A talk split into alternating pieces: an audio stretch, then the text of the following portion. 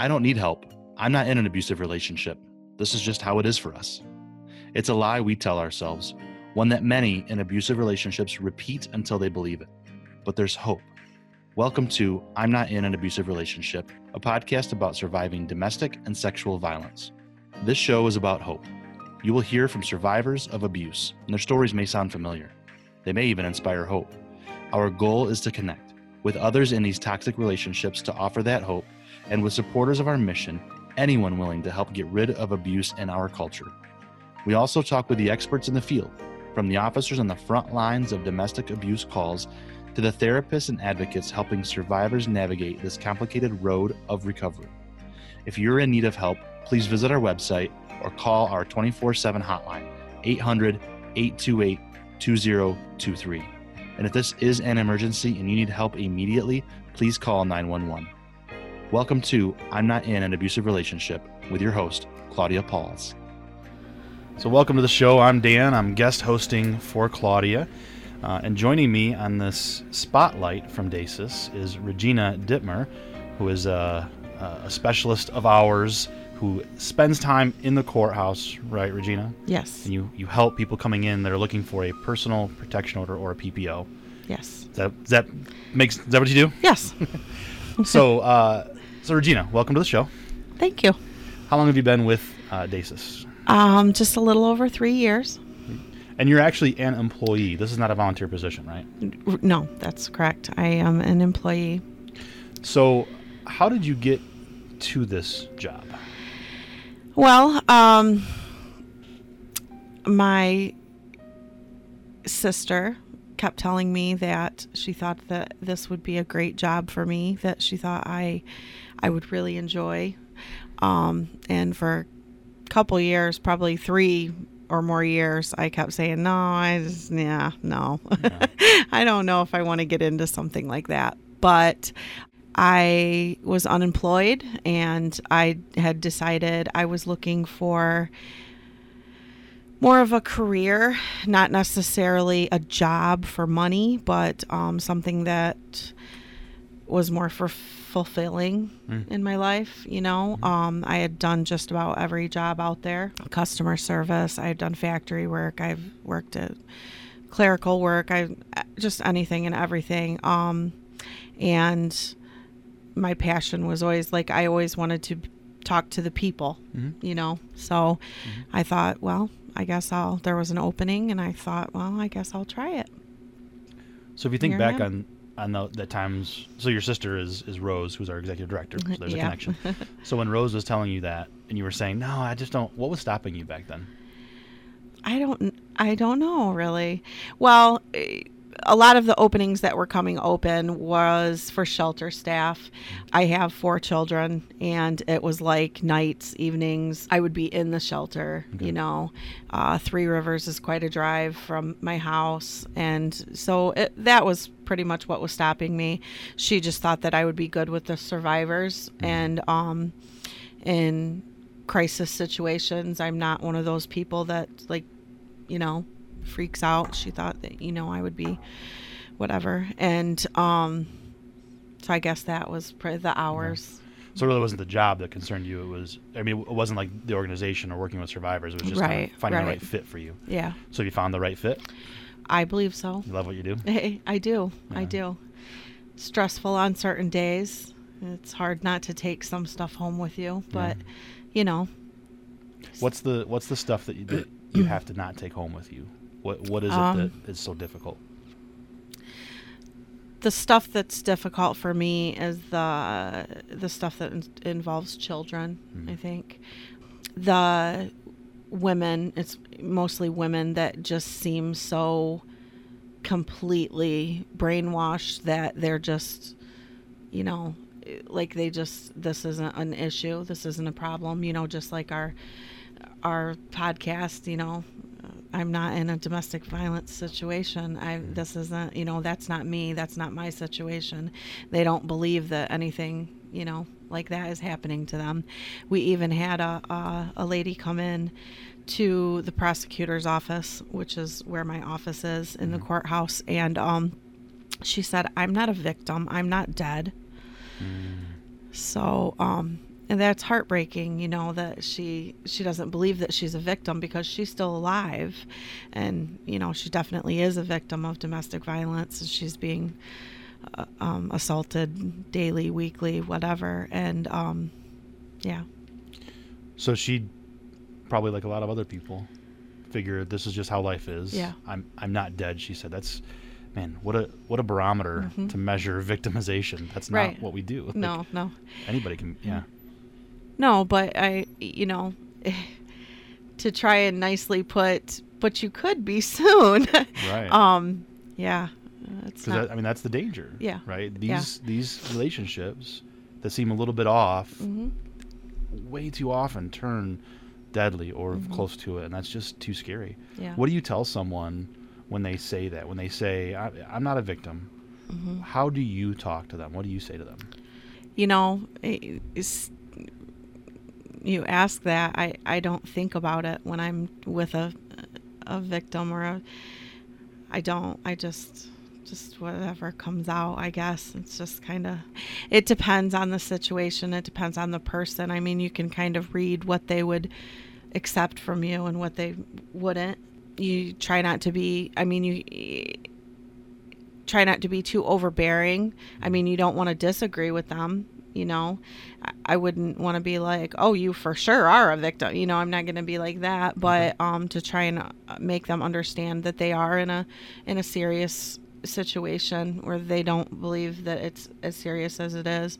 All you can do is plant seeds, really, and let them know that you're there. So plant seeds. That's really good. I like that because you can't just fix it, right? Mm-hmm. But when you do sit down with them and they come to you, it, now I know we have a lot of resources at DASAS. Mm-hmm. Do you have specific things that you use with them?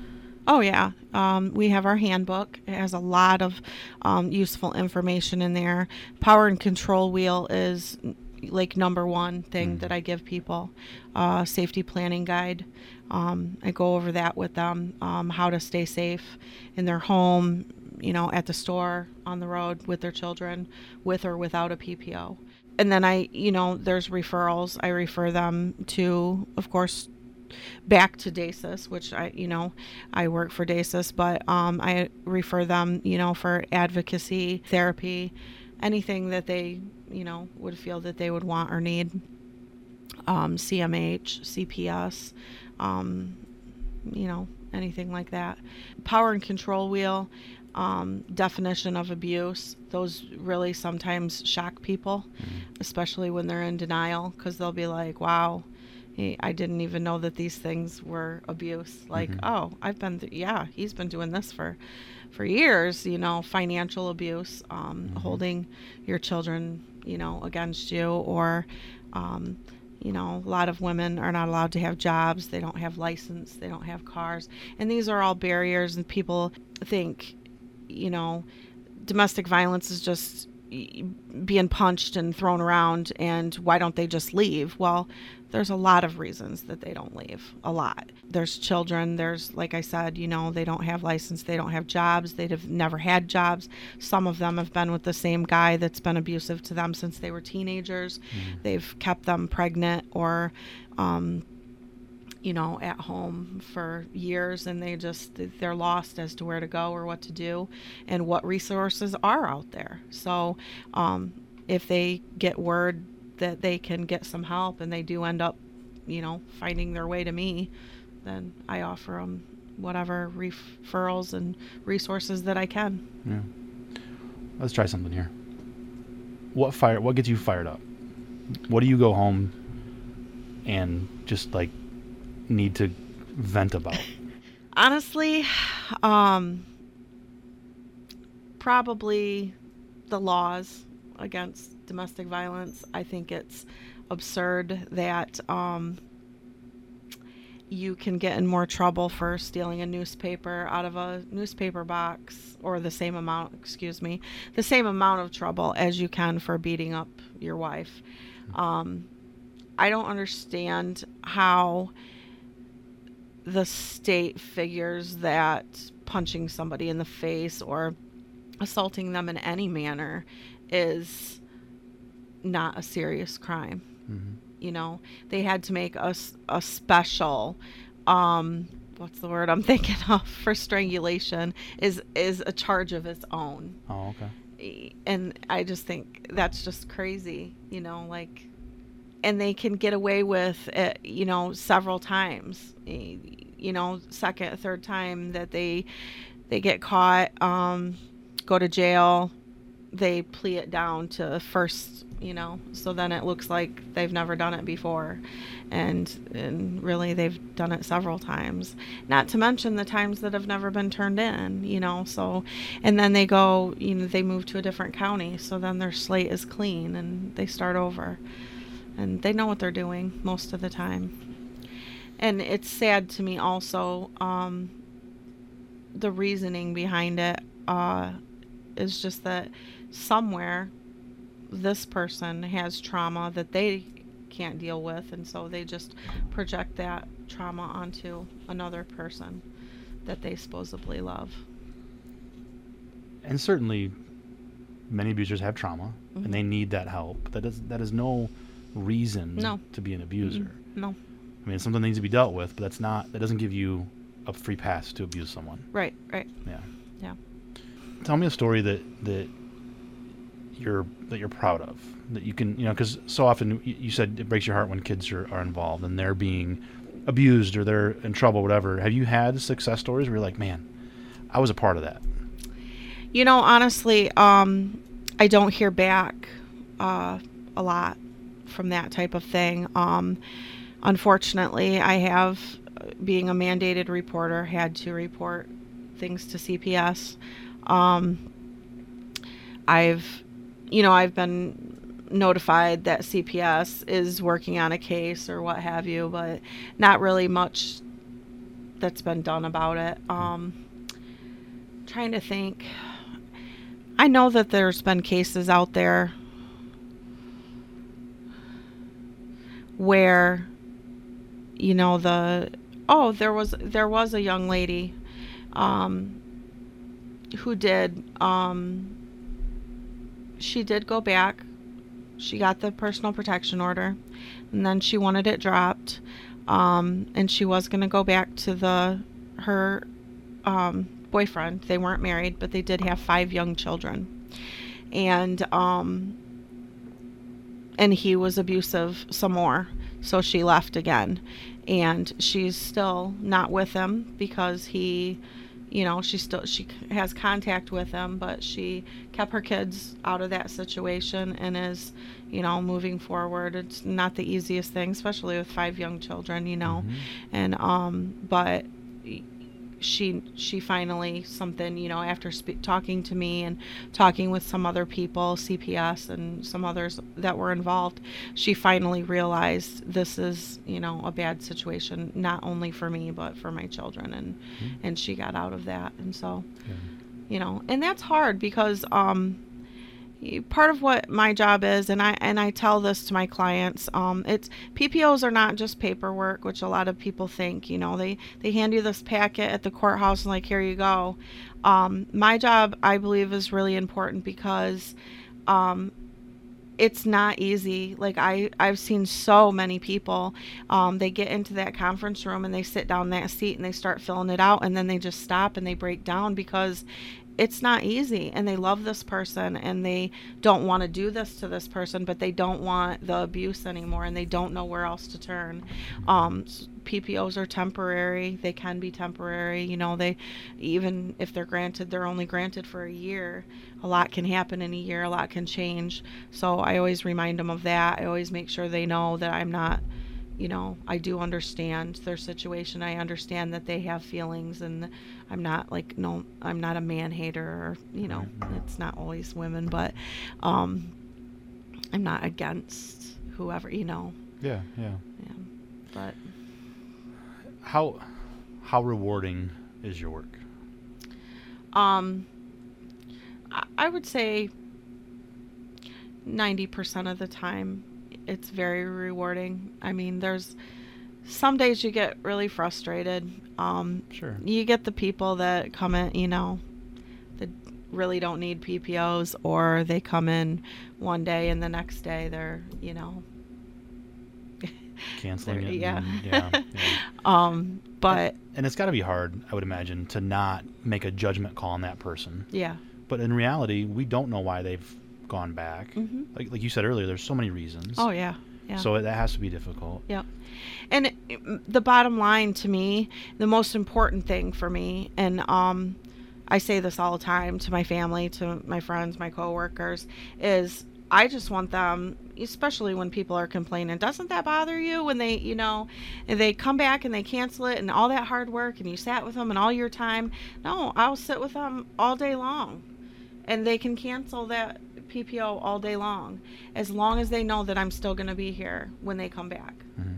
You know, as as long as they know that if they are still in danger and when they do decide that they really have had enough and they really need some help, I'm still going to be here. I'm going to be the same person then and I'm not going to judge them for what they did in the past. Um so and and that's how that's how I do my job that's what brings me back every day and that's what makes me not go crazy when they when I see them coming back like "Ah, I don't want it. And you know they, it's cute sometimes when they come in and they're like kind of scared to hide in their face like don't be mad at me you know. I'm not mad at you. This is your life not mine. I don't pretend you know. I wouldn't want you to make decisions in my life. I'm not to pretend to you know be Mhm. big enough to make decisions in yours. Mhm. I'm just here to help you along the way, and that's it. Yeah. Empower you for whatever you want to do. Yeah. And plant those seeds. Yeah, Right. exactly. That's your mic drop moment right there. That's good.